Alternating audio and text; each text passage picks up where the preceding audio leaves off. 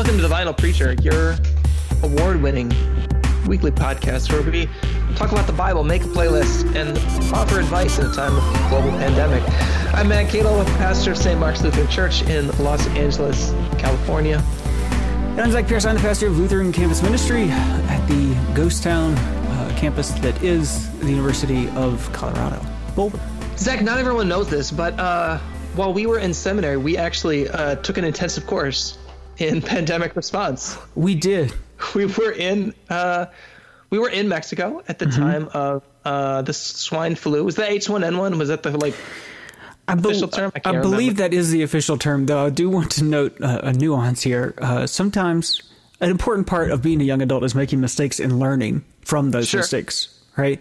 Uh, so I want to be really clear. One of us was in Mexico at the time of swine flu, where it was particularly acute. Yeah. Uh, and another of us was not currently in Mexico, but decided that was the best time to go to Mexico. Yeah, I remember the conversations like the week before where it was like, yeah, our parents really think it's not a good idea, and uh, and then the Daily Show had like stuff about it. I just I can't even remember all the details, but it was just it was a very strange time, and you came anyway.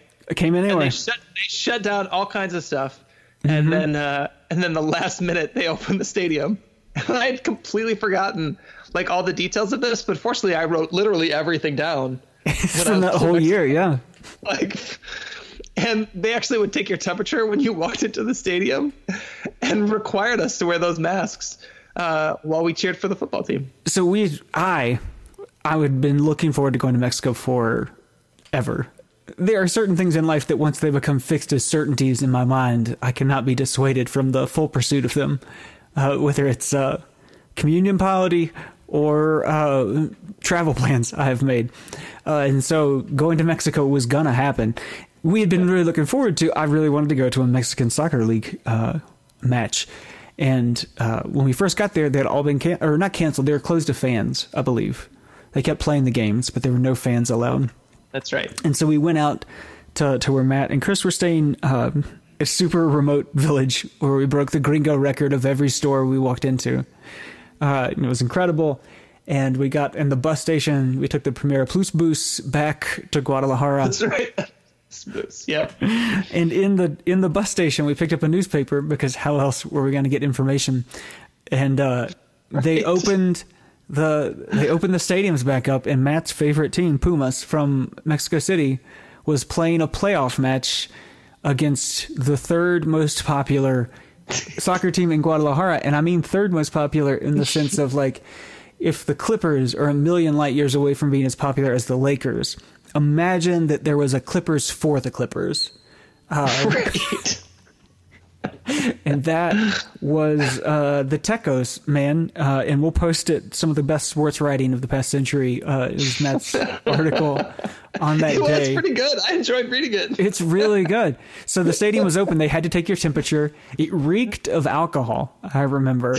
And not booze, like antiseptic alcohol, because they had these like 55 gallon drums with pumps and those things were everywhere. They're outside like every restaurant and stuff. Like I guess that was quote unquote hand sanitizer. It burned, you know, when you put it on your hands.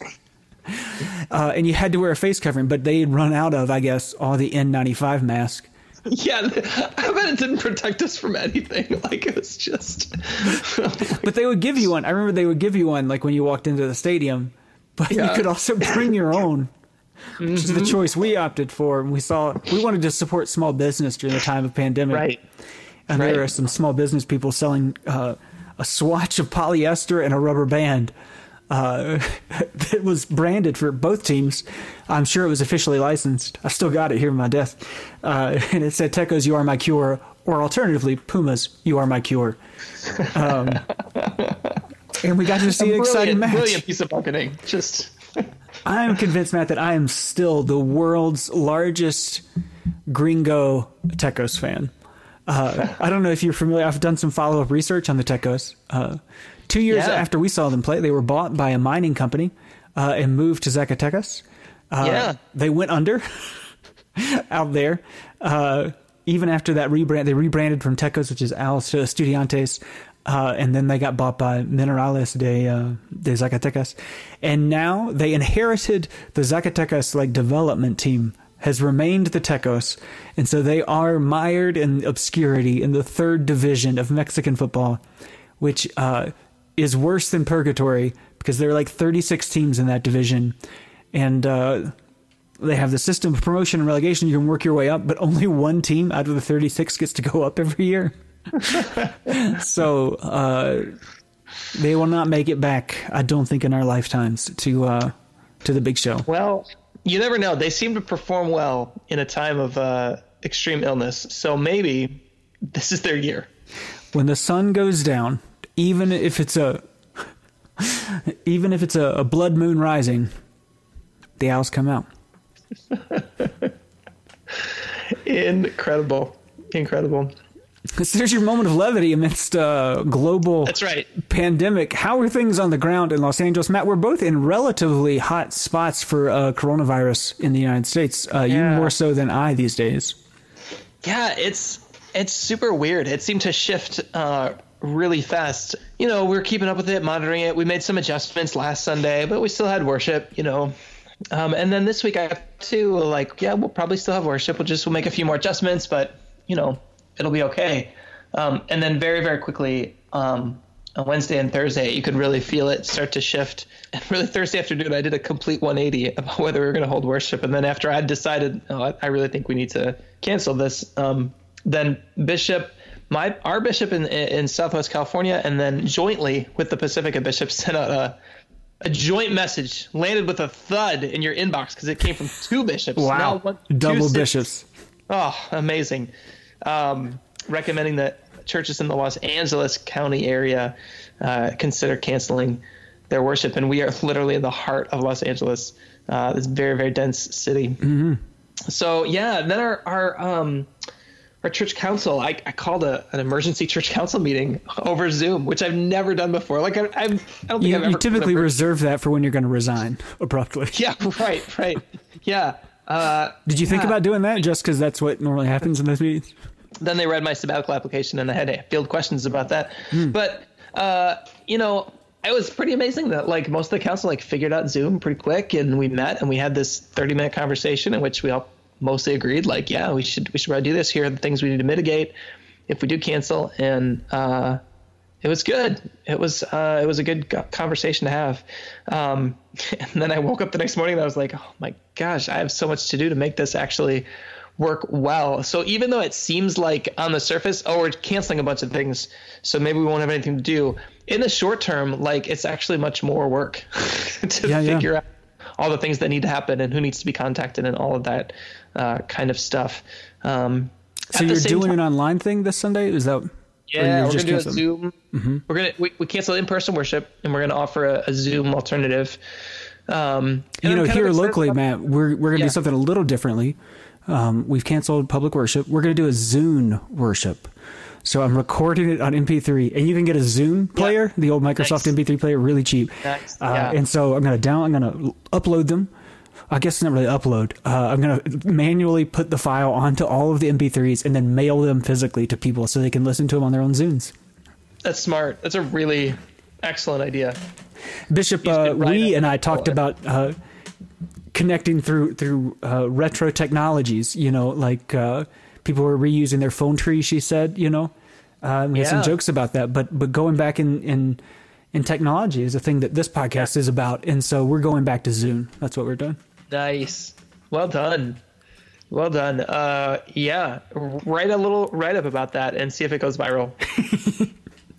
I'm I've got all this time now, Matt, to kill uh, avoiding providing childcare. Uh, so I'm just going to throw a lot of things up at the internet wall and see if something sticks. I mean, uh, you should. Uh, I would recommend if you do that, um, use the name uh, Tim Brown as your alias because it will It's my pen name is definitely get shared by LCC if you do that. So they, they love Tim Brown up there. just a little piece of advice. we'll get you on the podcast, Tim. I Yeah, yeah, yeah. so you got more work to do, is what you're saying. You're going to Zoom this weekend. Yeah, we're going to Zoom this weekend, and then um, that was the other half of what we talked about as a as a, a leadership team. Is yeah, let's let's pull out the phone tree and make sure that we're connecting with people and really challenging not just myself but our our entire community, like to stay connected? Um, and can we challenge ourselves to stay even more connected in this time of physically being apart? Is there a way we could be even more connected than we would normally? So I'm interested to see if some new uh, creativity, some new possibilities open up in the midst of this. And yeah, let's let's see what happens. Yeah, one of the things that's a little different for us that I'm trying to figure out, and, and folks who listened to the episode yesterday probably heard me talk about it, is that different from a congregation, it's not just that the life of our community has been kind of like suspended in person, but it's that it suddenly was like ended. Yeah. Uh, that for seniors, like that, that's a part of the life of our, the rhythm of our ministry is that the community really only exist as as a community for a year at a time and then it's disbanded and comes back together and suddenly not just are we not going to see each other for a couple weeks everything ended you know? Like the i think i am going to have much less work to do because there, there will be plenty to do. I want to assure my board uh, and our supporters uh, but it will be different for sure. Um, yeah and so yeah. dealing with how we mourn the loss the ending of it we always did that anyway. We always mourn the end of a community um, but more so how we do that now when we can't gather and when it happened so suddenly. Yeah, I hear that. I mean, in the midst of all these universities uh, dispersing their students, the way that affects your community. Yeah. You know, it's human sacrifice. Dogs and cats living together. Mass. Dogs and cats. Hysteria. Living together. Incredible. Maybe we'll go home and watch Ghostbusters while we're sequestered in our. Got nothing else to do except do podcasts. Uh, coming out at some point, I interviewed uh, one of our students who serves as a resident assistant in one of the dorm halls uh, here on campus about what their experience has been like because it's super weird and bizarre because it's not just that classes were not canceled, they were just moved online. Um, and so campus is still open, dorms are open, cafeteria, the dining halls are open, all those sorts of things. She's still working. Um, and so super weird, bizarre time. So uh, it's a good conversation, some good insight from somebody on the the ground floor. Though I think she's on the second floor technically. Well, shall we talk about these texts? Let's talk about the text. The good news, man, time. is that you got 41 verses of John to read, but you're not going to have to even tell people to sit down. Uh, you can take your time Yeah. with it. They'll already be sitting down. I, I mean, just by way of introduction uh, to the texts, uh, I thought your post on Facebook about the woman at the well was particularly apt, as usual, Zach. As I usual. am a genius. That's what we're also learning during this uh, pandemic. And it's uh but I- you know it is interesting to see the lens that uh, the current context places on the text right um Yeah. you know normally like we all use our own like individual context and there's all kinds of different factors that can go into how we read the text uh, and then in a time like this when we're all going through a a similar thing, even if we're going through it in our own ways. Like um, we all kind of bring that to the text, and uh, I- I'm curious to see how the the text interacts with Yeah, here's another like you know worship idea. Uh, you know, Matt, like Matt said, he's got a lot more work to do now in the short term, uh, and so maybe preaching is really hard for you. Uh, you can on our Patreon site uh, buy a sermon every week from the Vinyl Preacher, so you don't have to do Sure. that part of your prep at all because our contexts Sure. are all the same now. Sure, Zach will write that for you.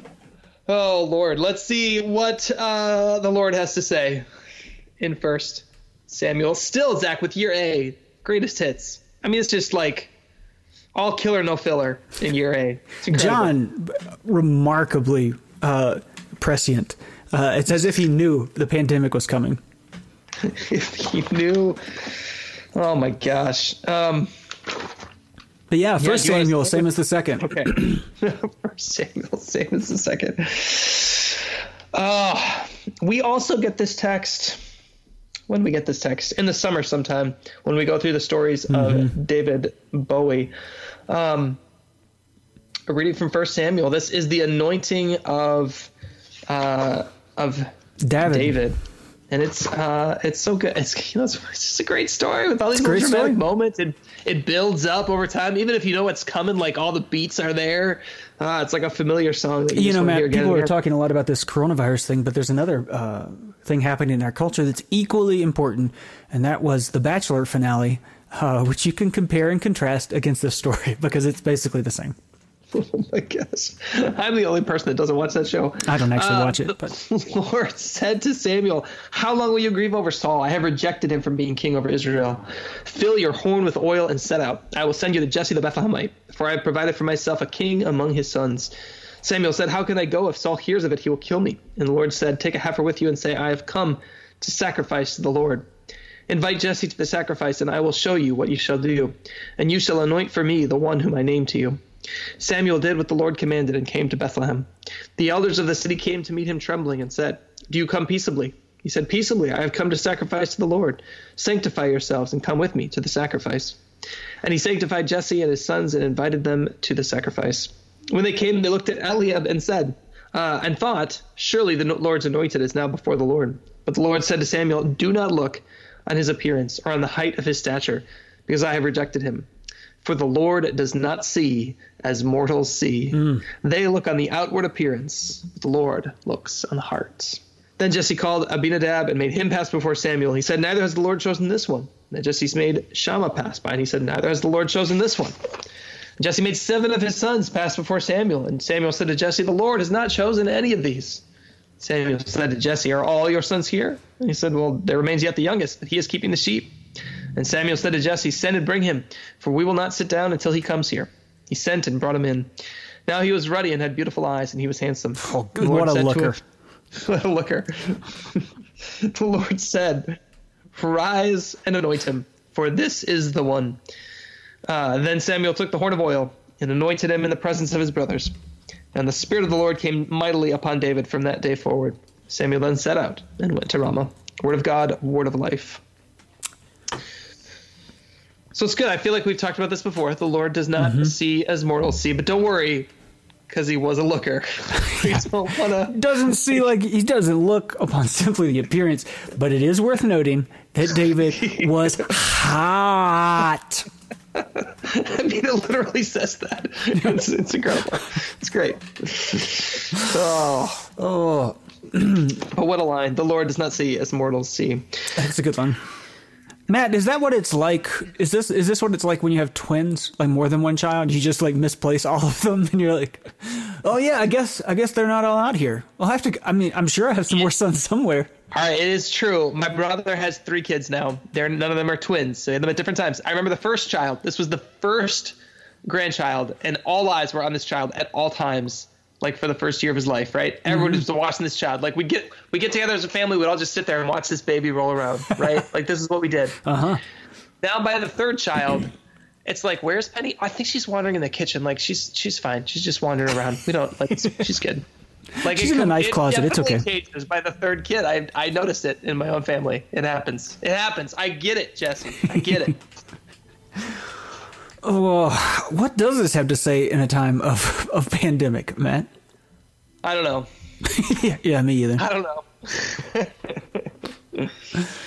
know. um, you might do something with "We Are Challenged" uh, to see in a different kind of way. Yeah, doing things new. Yeah, I think I'd lead into the Lord does not see as mortals see to tie into the. Um, if you haven't read my Facebook post or the Vinyl Preachers Facebook post, you should do that. That that I think that is a key to understanding all of this. Yeah, I think.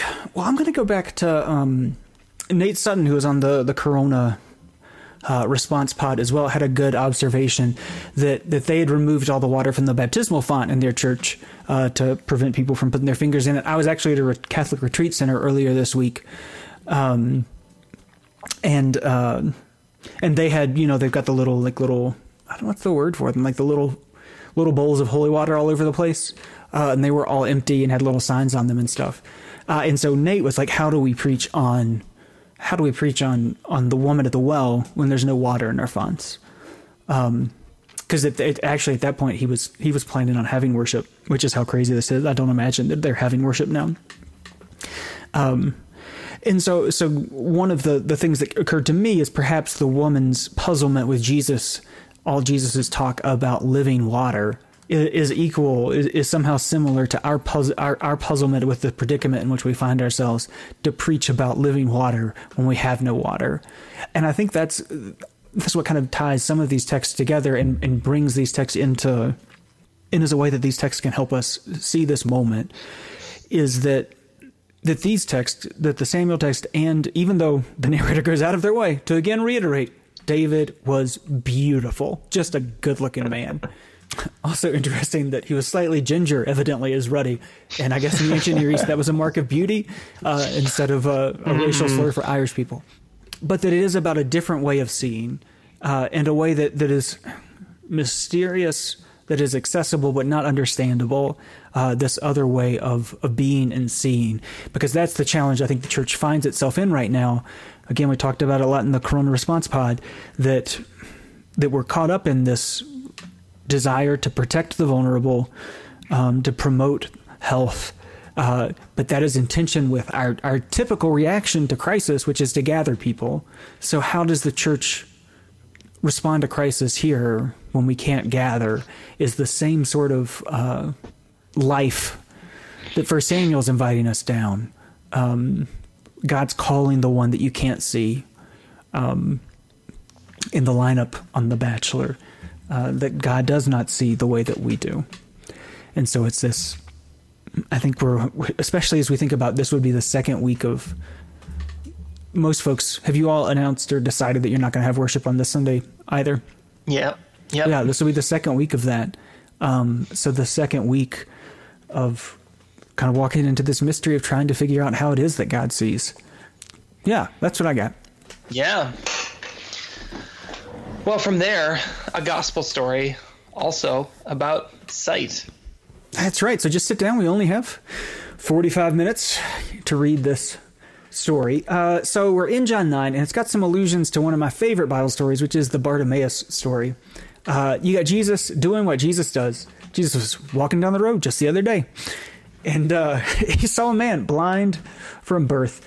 Uh, and allusions here to our situation are much clearer uh, the disciples ask, Who sinned that this man or his parents, uh, that he was born blind? So it's got this theodicy question why do bad things happen? So if you're looking for an entry to the text when bad things are happening on a global scale, uh, in a very particular way that's uh, really clear, here you go. Jesus and the, the disciples ask Jesus this question pretty directly. Uh, but Jesus gives a strange answer that is not satisfactory for a pastor if you if someone comes in and asks you why bad things happen. I don't know if the best pastoral response is well uh, bad things happen so that god's works might be revealed. Yeah yeah. Um but then jesus i mean it's the i think john is great and and john is going to speak to this situation really well. But sometimes when you when you get to the uh, nuts and bolts of John and you break it down into little bitty pieces, it gets a little overwhelming. And this is one of those places. Uh, Jesus does say it so that God's work might be revealed in him, but then he gets into this thing about uh, light and dark. Uh, it's day, but night is coming when no one can work. And as long as I am in the world, here's the important part I am the light of the world. And then Jesus practices poor public health. Uh, he spits on the ground, made mud with the saliva, spread the mud on the man's eyes and said, "Go wash in the in the communal pool of Siloam," which means sent. Uh, wash for at least twenty seconds. For at least twenty seconds. You have to recite the the genealogy of Jesus because that takes exactly twenty seconds if you know it well. And so he does, and he comes back and he's able to see, and then we have uh, a lot of back and forth between Jesus and the prophets and the man and the uh, the Pharisees, excuse me, the religious officials, um, and the crowds, and they're going back and forth. The crowds won't believe him, um, and I'm going to jump down through all of that to the end of it, where Jesus says, "I came into the world for judgment, so that those who do not see may see, and those who do see may become blind." And some of the Pharisees near him heard this and said to him, "Surely we are not blind, are we?" And Jesus said to them, If you were blind, you would not have sin, but now that you say we see, your sin remains. So, yeah, there's a lot there, but here's the part that I'm going to lift up for you here, dear preacher. Um, if you listen to the podcast much at all, you've heard me say this before, but in the ancient Near East, their understanding of how our optic nerves work uh, were very different from our understanding of how optic nerves work. In particular, folks thought that your eyes weren't passive things, but they were active things. That to see, we know now that your eyes receive light waves. They come in, uh, and that's how you see things, right? So when you can't see at night, when you turn the lights off, uh, you can't see because there's not light going into your eyes. They thought that, that the seeing was light going out of our eyes, and that basically we had like laser cat vision. That was just a couple weeks ago, right? Uh, and so your ability to see was dependent on light to come out of your eyes, and that they thought that light was somehow connected with your like heart. So that when you were blind, there was something fundamentally wrong with you because you did not have light inside of you. You had darkness inside of you. It wasn't just the absence of light, but that you had darkness coming out of you. And so so I'm reminded now to loop back to 1 Samuel to hear that God does not see as mortals see within that context. And and I wonder if you know Jesus came to that the blind may see that the blind see with Jesus. We say that all the time and and sometimes perhaps we get tripped up on the idea that well, if Jesus came and performed all these miracles, why doesn't Jesus come perform miracles now? Um, or maybe we, we metaphor it away and say, you know, that like like the Pharisees, you know, we just didn't understand, and so Jesus comes and helps people understand. But what if what if this text is about really a completely different way of seeing, and that what Jesus is saying is more a statement of fact of the way things are, uh, uh, uh, that maybe what Jesus is saying is that the blind can see, um, and that they're to go back to John because we're in John. The light shines in the darkness, right? Uh, not that the light wipes away the darkness, but that the light is in the darkness. So that if you want to see this the way God sees, if you want to to know where to look to find the light of the world, you got to go um, into the darkness, and you need to you need to see like the blind see. I like that. The line, the light shines in the darkness to go further into the darkness. I mean,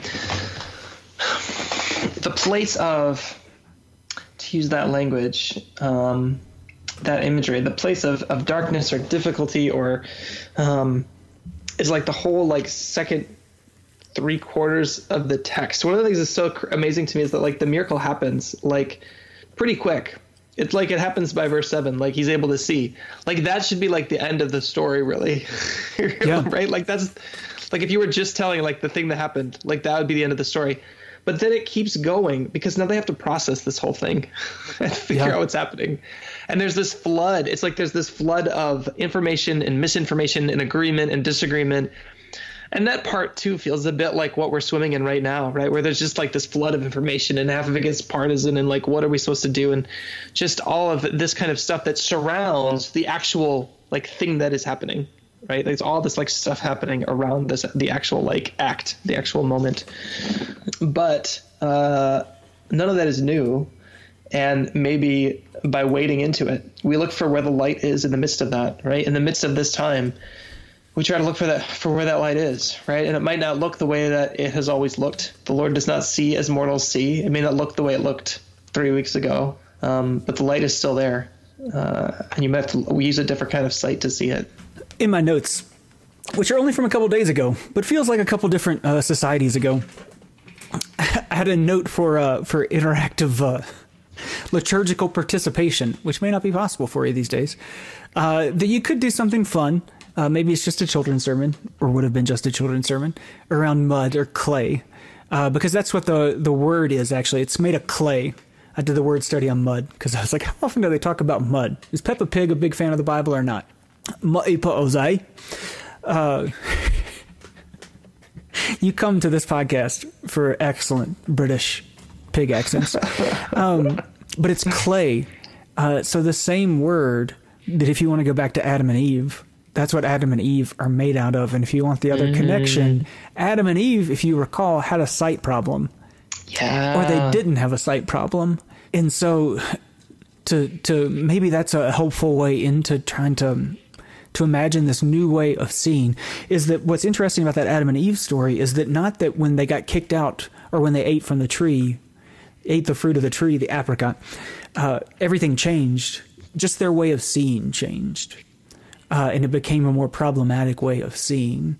So, this invitation to see as God sees is not necessarily to change everything, which I think could be helpful here because perhaps we are all feeling a bit powerless uh, to change the situation in which we, we live. We're doing the things we can do, but there's this is very clearly this is kind of like a funeral. uh, right? In that it's inconvenient and a reminder that we're not in charge of everything, but that that it is through seeing as God sees that we start to to see like the blind, to see the living water like the woman at the well. Yeah, you can really trace this. Uh, I think this is the first year I've really noticed how much you can trace that sight metaphor throughout these Mm-hmm. year A texts um, from Adam and Eve, which we heard the first week. Yeah, I mean, Fantastic. I imagine uh, a movie that is problematic. It turns out because it involves child murder, uh, but beloved. Maybe you're going to watch it over the next uh, six weeks as we quarantine ourselves. Is Hook, right? Uh, so if you are looking for that image of, or that's at least what occurs to me, is that meal the the quote unquote pretend meal and food fight they have. So as you preach in an empty sanctuary, as you gather around an empty table, maybe it requires the eyes of uh, those sorts of eyes. Rufio. Uh, Rufio. R.I.P. Rufio. Child murder, never okay in a children's movie. What are we listening to, Zach? What are we listening to this week? Oh, Matt, we've got a lot of good options here for me. For the old uh, First Samuel text, Matt, uh, I'm going back to uh, to the good stuff. Uh, I'm going back to the summer of King David uh, because I'm doing uh, heroes, of course. Because,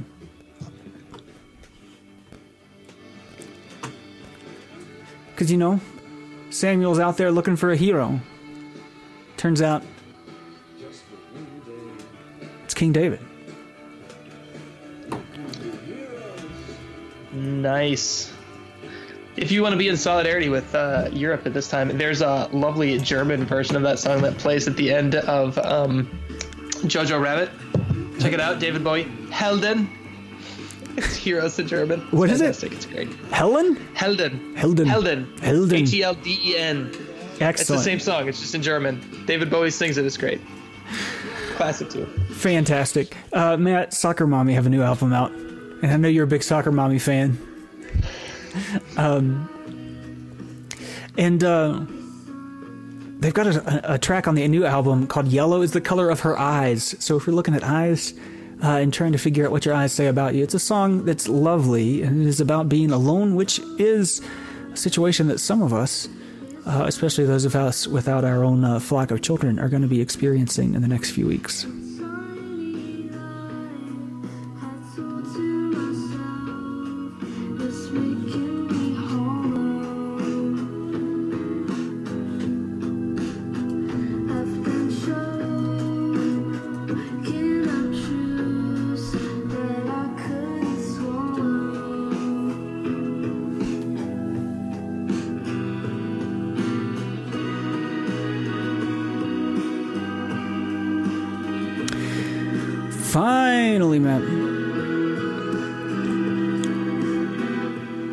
Michael Kiwanuka had a new album out in 2019, uh, and it's got a nice little track on there called uh, Light. He's so good. Did you know he's British? I didn't know he was British.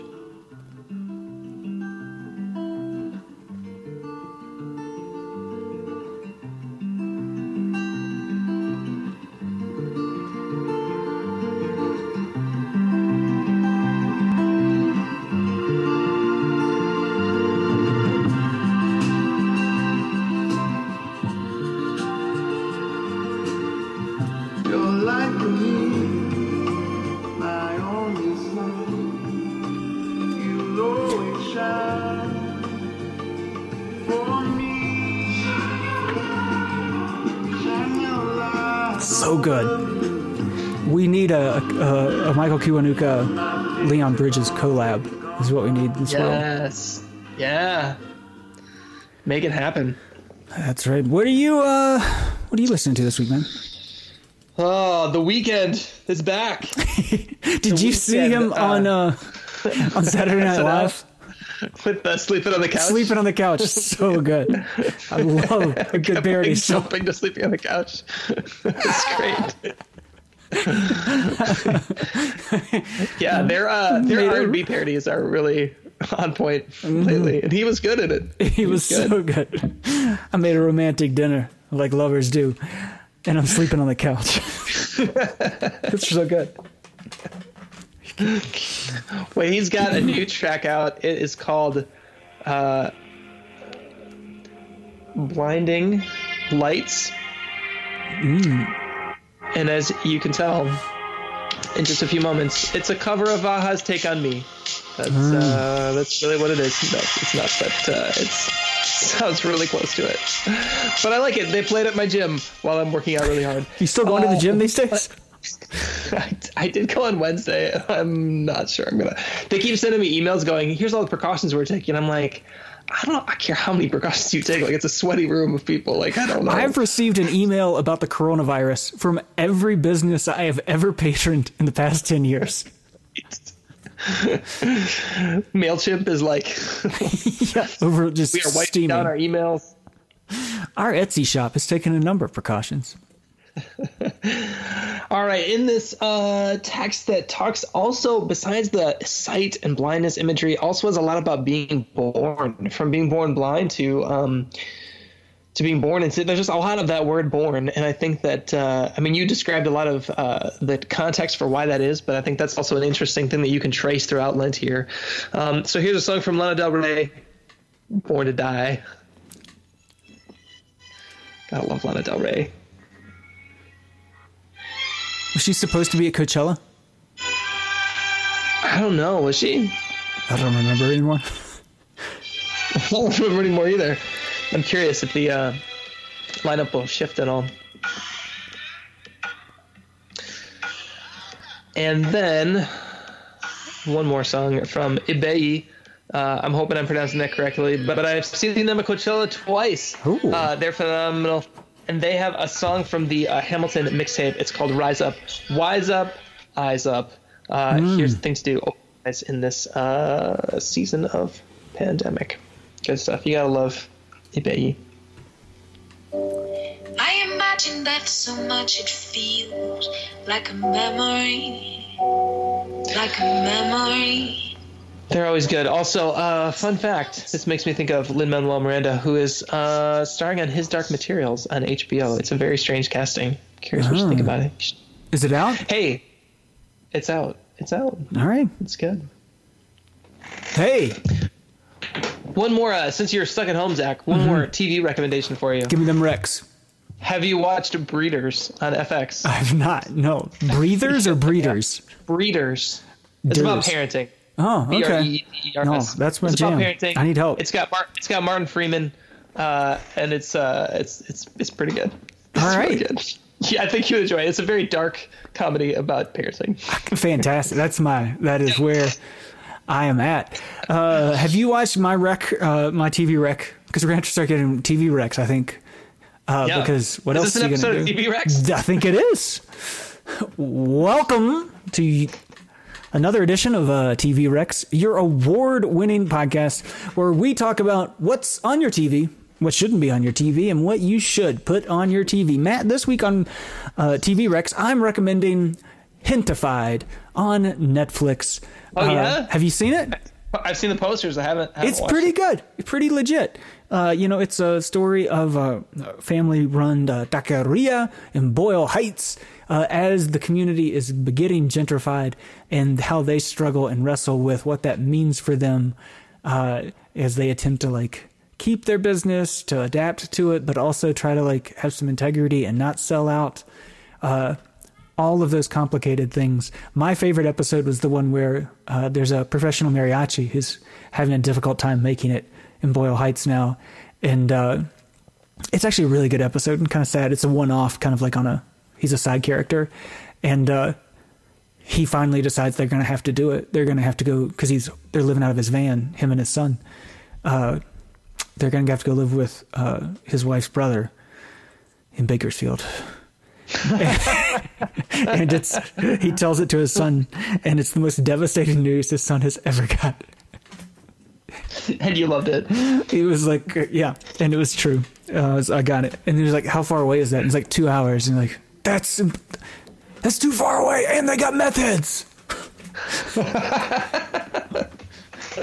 and he's like, "There'll be a swimming pool, and I, I can't do anything about the meth heads, but we'll lock our doors real hard every night. We'll be good about it." It's good stuff. Fantastic. Well, Zach, oh, I'm Oh, gonna no. cough. We'll see if we can record next week. Uh, it's been, it's been real. Real sanitized.